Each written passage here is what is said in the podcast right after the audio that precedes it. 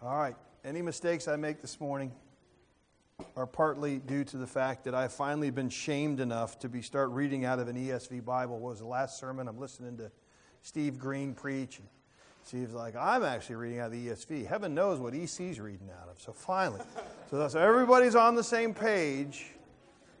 So if I so this isn't this is an unfamiliar sword to me, right? So when you have a new tool, you're not sure you're going to be using it terribly well. But I, I, I'm, I'm, op, I'm optimistic.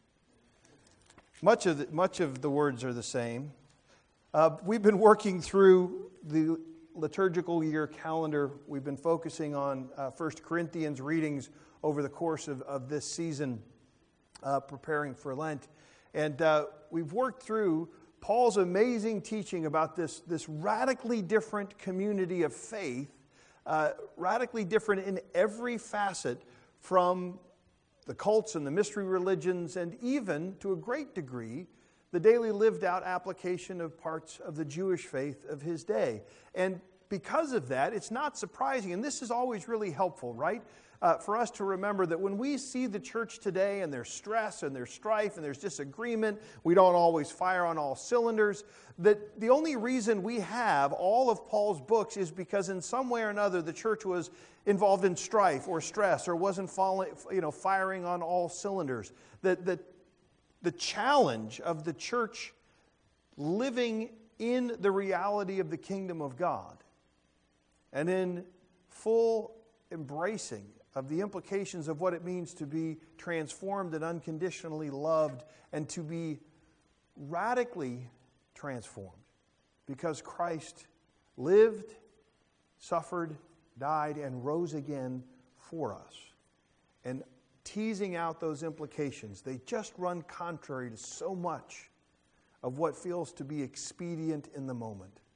And certainly, those challenges are faced when we are wrestling with what it means to be in community. And so we work through the aspects of community that Paul talks about in 1 Corinthians. And then the last time I was here, which now ends up being two weeks ago, was a conversation about the nature of God's love and how love is a hallmark of the community of faith. And what it means to be a part of the body of Christ is only possible if we operate out of love. You can't create the body of Christ having theological orthodoxy only. You can't have the body of Christ functioning with uh, mercy and service and social justice only. Without love, you're a resounding gong. None of those things. I could give everything away. If I have not love, I gain nothing. If I have all knowledge and all theological proof texts, and have not love, I have nothing. And so, all of the things that the world would tempt individual churches to make as their moniker and their attraction, we are the place where there's truth. We are the place where people are loved unconditionally. None of those matter if it's not actually the love of God. And what we know about the love of God is that it is anchored in truth, it's also anchored in mercy. It's so rich and diverse and full and weighty that a community of faith and individual lives transformed by a meditation on the desire to love as God loves us is something the world rarely sees. And when it does, it usually is seen as quite attractive, and people are drawn to it. The only people who become instantly afraid, and we looked at this earlier in Acts, are those in power, because that's the only power they have. Either they give you stuff or they make you feel like you're smarter than everybody else. And you pull those two away, how do you maintain earthly power? That's why the rulers and authorities are afraid of the church, is when the love of Christ is poured out, it undermines worldly power and authority.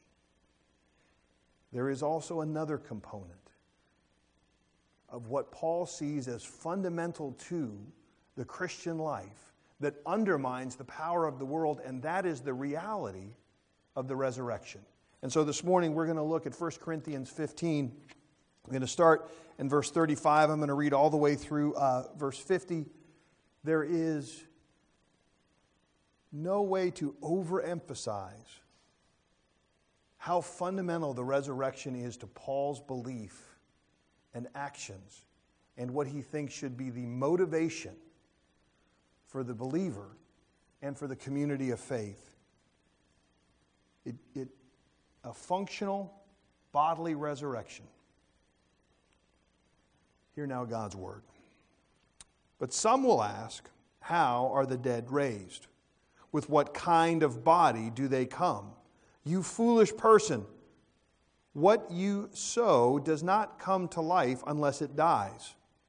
And what you sow is not the body that is to be, but a bare kernel, perhaps of wheat or of some other grain. But God gives it a body, he, uh, as He has chosen and to each kind of seed its own body. For not all flesh is the same, but there is one kind of human, another for animals, another for birds, and another for fish. There are heavenly bodies and earthly bodies. But the glory of the heavenly is of one kind, the glory of the earthly is of another. There is one glory of the sun, and another glory of the moon, and another glory of the stars for stars differ from star in glory. So it is with the resurrection of the dead.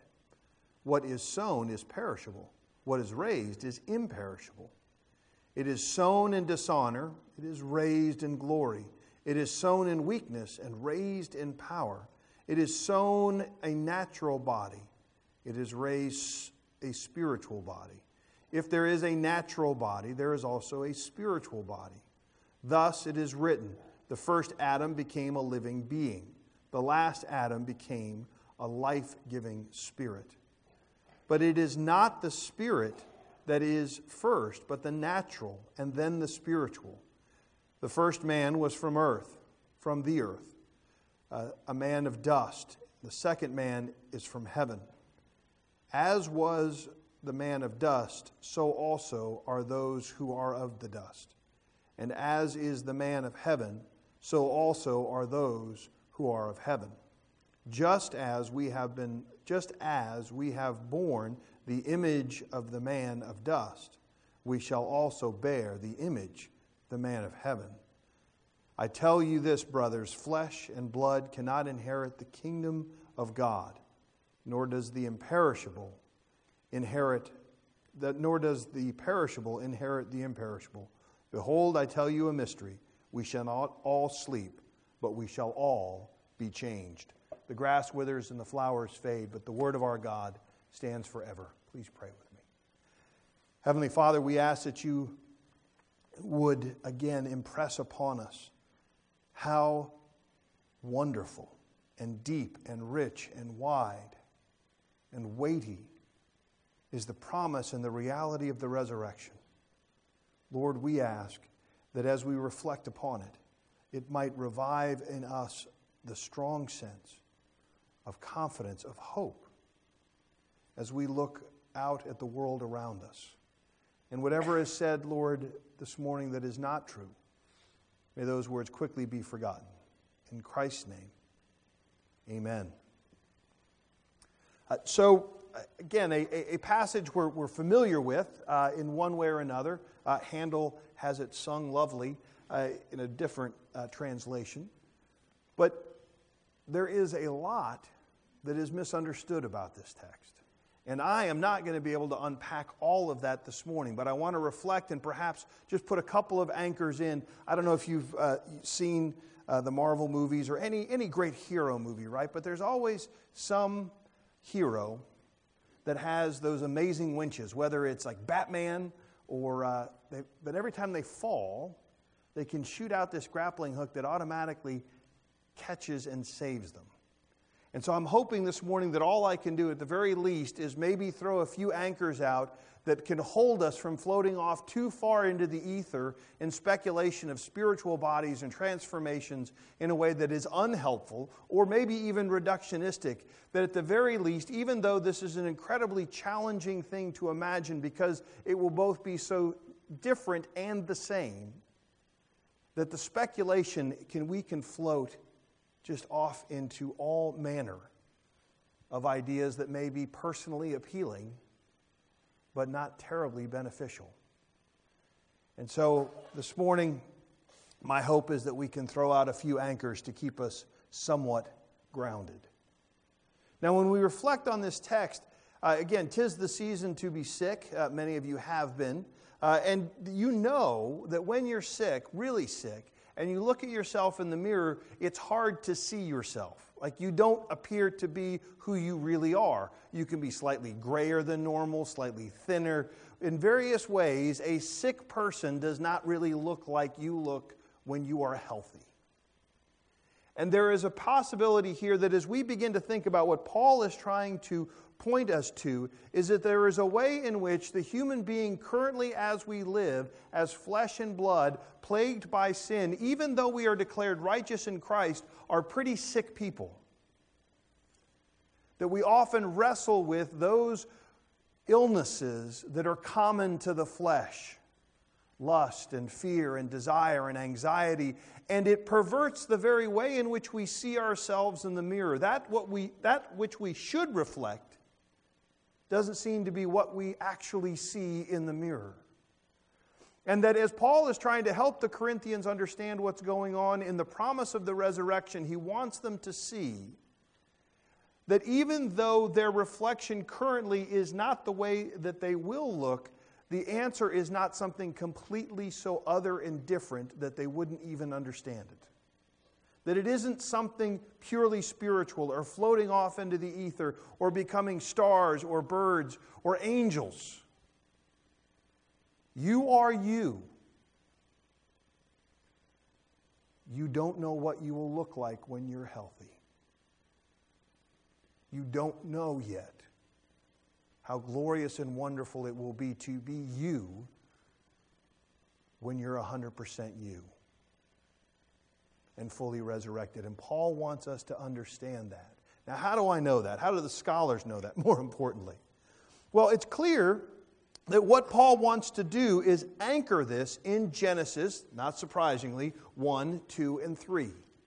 That Paul's groupings of talking about the resurrected body and the way this transformation will happen clearly reflect that great truth about the creation of the world and the way in which God created, and therefore the value of creation. Because there are many ways in which Paul is answering questions that you and I aren't necessarily privy to, but we can imagine what they are. One of them is the pressure that this world is so painful, so ugly, so depressing that we're going to adopt an almost Buddhist sense that it must be a horrible mistake. And that maybe someday we can go back to the spiritual oneness and cease to know the pain of identity and separation. Or maybe a Platonic view that it is just the muck that holds us back from our spiritually successful selves. All of these notions are batting around Corinth in one form or another. And so, Paul, interestingly enough, gives us lots of ties back to Genesis 1, 2, and 3 to anchor his conversation about and his explanation of the spiritual life, the spiritual resurrected body. So, how do we know this? All right, well, first of all, there's a question that's asked, right?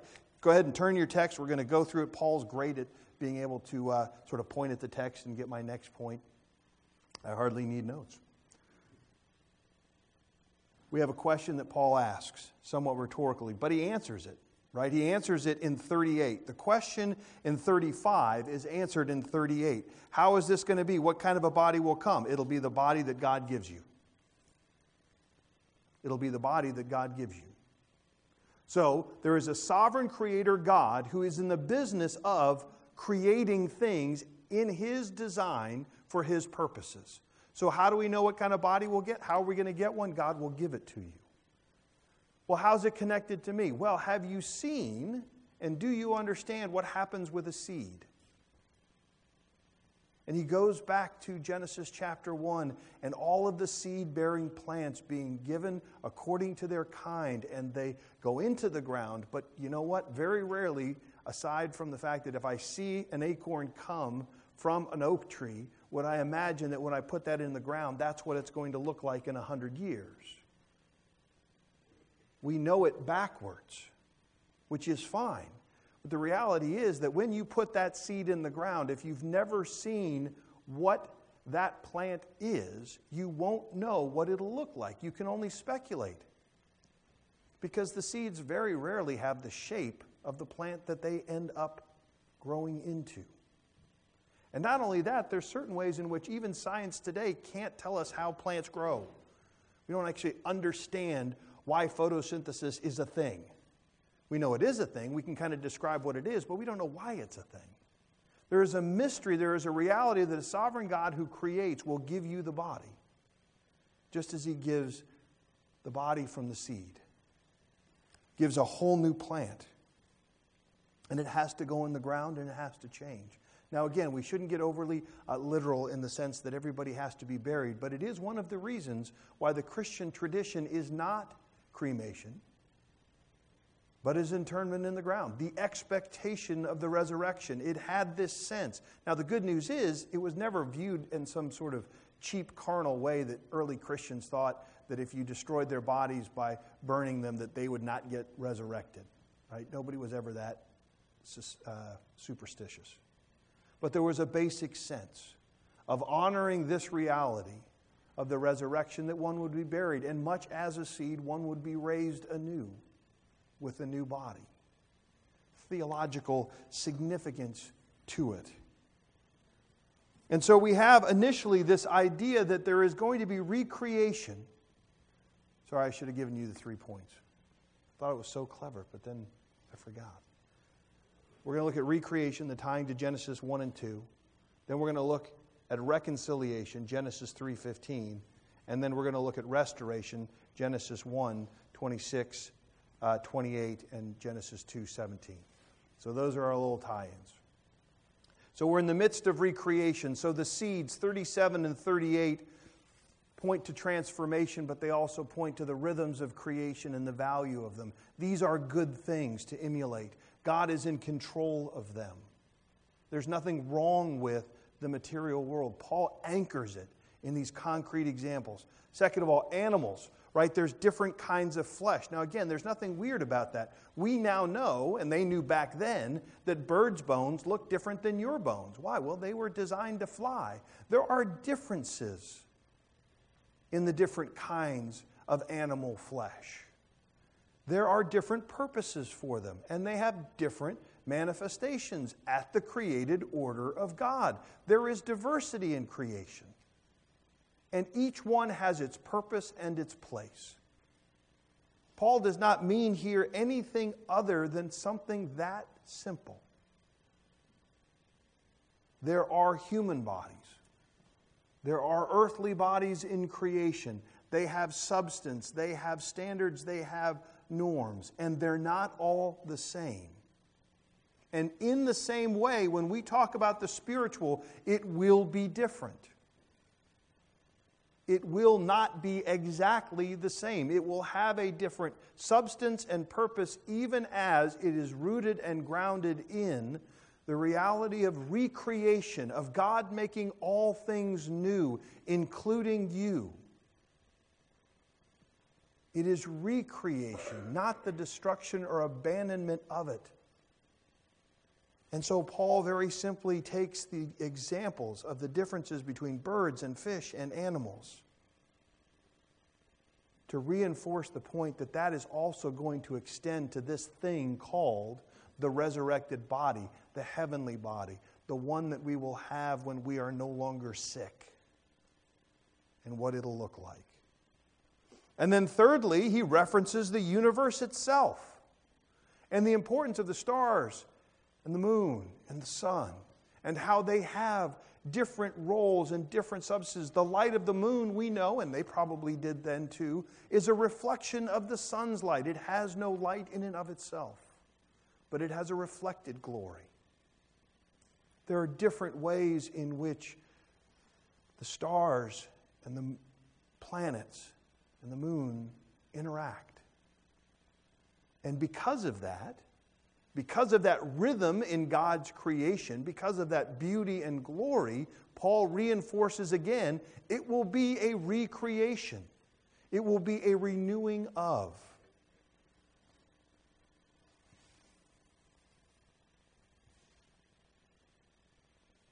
So we have, first and foremost, in verses 35 to 41, and anchoring in Genesis 1 and 2. The value and reality of creation as a touch point, as a way to understand and at least get a hint of the parameters of what this resurrected body will be like. It will be the same but different. It will reflect the same glory, but as creation always had, it will be different in its substance. But there is, of course, a problem. There's a problem with getting this new body. Uh, the problem goes back to Genesis chapter 3, and we see an indication of his reference to the problem in verses 42 and following. So it is with the resurrection of the dead the sowing of the perishable with, uh, needs to be raised imperishable. So there, there's a challenge, right? It's not just different flesh, but we need something imperishable. And the problem of Genesis 3 is we all became very perishable, right? We got short uh, shelf lives. We need something imperishable. The body is broken. It rejected God, it cut itself off and physical death is now a reality. How on earth will we get it? Well, the answer, of course, in Genesis 3 is that there will be one who comes who will crush the head of the serpent, crush death, even as it bruises his heel, and the imperishable will be restored. We will have a new body. It is sown in a natural body, it is raised in a spiritual body. Now, again, we got to be careful the way so much of our culture, impacted by the Enlightenment, impacted by so many unhelpful thoughts, not new, they were pressing in on the early church as well. None of the philosophies that we wrestle with today are new. They sometimes like new language, but they are all old. Even what we see as the, the, the, the pressure of science and the pressure of uh, the material world and the atheist who says there's nothing but God, that's just Epicureanism. And that's really, really old, that there is nothing but matter. It just happened to be resurrected in the Enlightenment, and because, like most people who like to think they have a new idea, the Enlightenment claimed that they made it up. But they didn't. The idea that the material world is all there is is an ancient notion. Just as the notion that there is only bad matter and we should all escape into a spiritual existence. And so when Paul here is talking about the natural body versus the spiritual body, notice how he regulates it with this sense of order. There is a body which you now inhabit, which is, for all intents and purposes, the natural body you live in. It is a body which is perishable, designed by God, reflecting the image of God, yet marred by sin and must be remade. And we're going to call that the spiritual body, the body that is born in the Spirit. It doesn't mean that nature is bad and spirit is good. It means you have something now, we're calling the natural body, what you will have in the resurrected state, which will be a different kind of flesh. But remember, we reference seeds and fish and birds and the stars in creation. You will have a new body, but its source now will be the Spirit itself your soul completely connected to God, no longer split. It's the promise of what happens in our glorification when this awkward in between time, when we are both filled with the Spirit but not fleshly reborn in the Spirit, that weirdness will be undone and you will have a spirit driven, spirit enabled, spirit empowered, spirit filled body that we can barely taste now. Not that we don't taste it, we do. The Spirit is not a future promise, it is currently with us. That's Pentecost. That's the beauty of that. But imagine a body completely formed and driven in creation, renewed and recreated by the Spirit. That's what he's talking about. He's talking about the restoration and the promise and the fulfillment of Genesis 3:15. The one has come, death has been defeated, and we are heading to and are now in a time where we can count the moments, if you will, to the resurrection. It is assured, it is secured. Paul talks about this same idea in Philippians chapter 2. We know the poem. Uh, quick critique on, on this Bible, as wonderful as it is, it doesn't have that wonderful song in Philippians 2 as a song. It just has it in regular text. But nonetheless, it translates it correctly. And there is this beauty of the reality that God took on something in Christ that was seen to be shameful, a perishable body, sub, uh, uh, available, subject to sickness and tiredness and weariness and illness and bleeding and death. He takes it on, he goes through death for us, and he gets back up. And he's still touchable, but he's different. He still has the scars, but he is different. He still delights to break bread with his disciples, but he's different spirit driven body, raised imperishable. So we have reconciliation. We are offspring of a new line. We look forward to that day when this new line, promised all the way back in Genesis 3:15, has its resurrection day.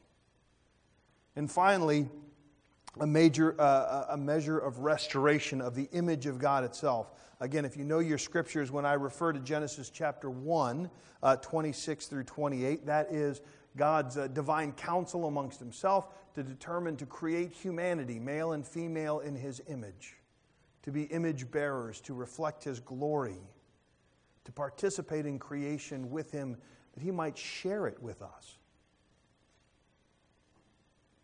Genesis chapter 2 7, where God slows down the creative process and gets down in the dirt himself and forms Adam. And then later he will form Eve from Adam, both intimate and personal and unique creative acts. He slows down to create humanity, both male and female, in personal, intimate,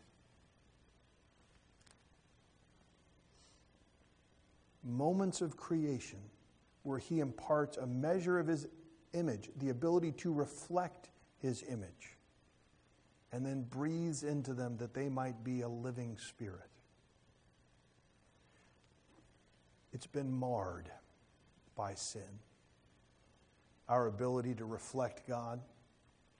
Again, as I said, and I, I, most people know that this was not tongue in cheek it was hard to say, thanks be to God, after reading Luke. There's very little in that passage that I am good at. Mostly it just feels like a litany of the things that I fail to do out of my fears. I don't love my enemies well. I'm not terribly generous. I am amazing at keeping long accounts. And yet there is a promise, and there is in small ways where that's less and less true of me than it was 10 years ago because God delights to see me grow through you caring for me, through the Spirit moving, through the Word of God preached and read and worship. We are being renewed by the Spirit. There is a great degree in which we even now get to experience reflecting the glory of God and to see ourselves a little bit healthier. We are not going to get fully healthy this side of glory. This body will not be turned into, at least by my own efforts, a glorified flesh. And yet, because the Spirit does live in me, there are ways in which reflecting the future glory of who I will see myself to be is possible now in the way that I care for you and you care for me the degree that I begin to see the character and nature of God more and more borne out in my life and in my care for my wife and my children and my friends. It's possible. In fact, it is the reality of what is being given.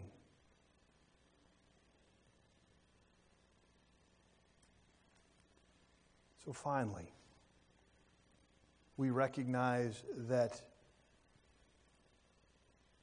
we have something incredibly unique. And this is a challenge, right? You get to something like this. This passage, as much as any other passage in Scripture, sets Christianity apart. Resurrection, bodily resurrection and renewal, is not something that our Buddhist friends are looking for. It's not something that our Hindu friends are looking for. It's not something that our Mormon friends are looking for. It's not something that anybody but a traditional Christian is looking for. And that, in and of itself, is somewhat offensive in our day and age. And yet, it is uh, to no advantage to pretend that it isn't unique. It is a very different thing to want to be a star or an angel than to be resurrected bodily. It is a very different thing to imagine this creation to be its own hell in which I am reborn time and time again, depending on how good I was, whether or not I go up the ladder or down the ladder in the quality of species that I become. This isn't meant to say that we despise anyone, nor that we judge. In fact, scriptures are clear that we should not be the judge, that God alone is the judge. But in our interactions with our friends who follow different faiths, we must not and cannot suggest that the promise of a bodily resurrection is anything other than what it is, and that will be offensive enough. To wrestle with and to hold to the promise of this creation being renewed, that it needs to be renewed is potentially offensive, that it won't be destroyed may be viewed as offensive, that this is my eternal existence yet uncompleted. But nonetheless, my future existence is to exist materially in this world renewed by the Creator. To be replaced not with something completely different, but to have the, imper- the perishable be renewed with the imperishable. It is Paul's contention that if we preach the resurrection, it will define the character of Christ's church. And if we fail to preach the resurrection, as it is exhorted, uh, as it is explained and encouraged in Paul, we will fail to express the biblical faith. And in so doing, we will lose what creates a reality of distinction between us and the philosophies of the world because it is so radically odd. And I know I'm going into a tirade here, but to legitimately consider either this place really, really bad and needing fixing is offensive to the materialist because, at the very least, the material world should be seen as neutral and people as neutral. And we cannot say that. It was created good and it has gone far afield. It must be fixed. And there is justice and there is judgment. And it is not in my hands, but it is in God's. And that which we all find offensive and evil will need to be addressed. And at the same time, it is so dearly loved that He gave Himself participated in it, suffered its own injustices and evils, that it might be renewed and restored, not blown up, but refined, restored and renewed. And that's offensive to a whole other group. It is that tension. It's why Christians then become able to live the way Luke exhorts us to in the words of Jesus. It's how the early church began to live as generously and as radically as they did. It was the promise of a new creation. What happens if I don't live by these rules? It's not as if the pressures of finances, it's not if the fears of having your neighbor take your stuff were any less in the first century, and therefore naive, sort of weird cultic Christians lived odd lives, giving each other money in extravagant ways. But in fact, all of the pressures were exactly the same. And yet, somehow, the resurrection gave them a basis on which to live, not out of the pragmatics of this world, but out of the restored realities of the new heavens and the new earth. They lived according to the ethics of the world they were in, in their spirit, in what they knew to be eternally real, not in the immediacy and the expediency of the moment they found themselves in, because they no longer feared the death of the perishable, because they knew the power of the imperishable. It changed the way they saw everything that they had.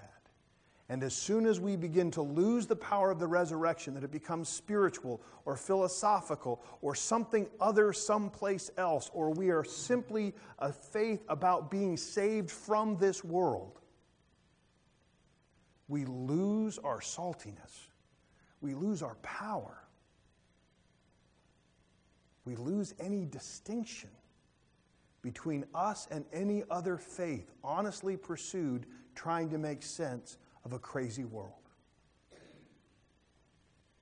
Without the resurrection, we lose the difference in the power of the Creator God's restoration. It is that fundamental.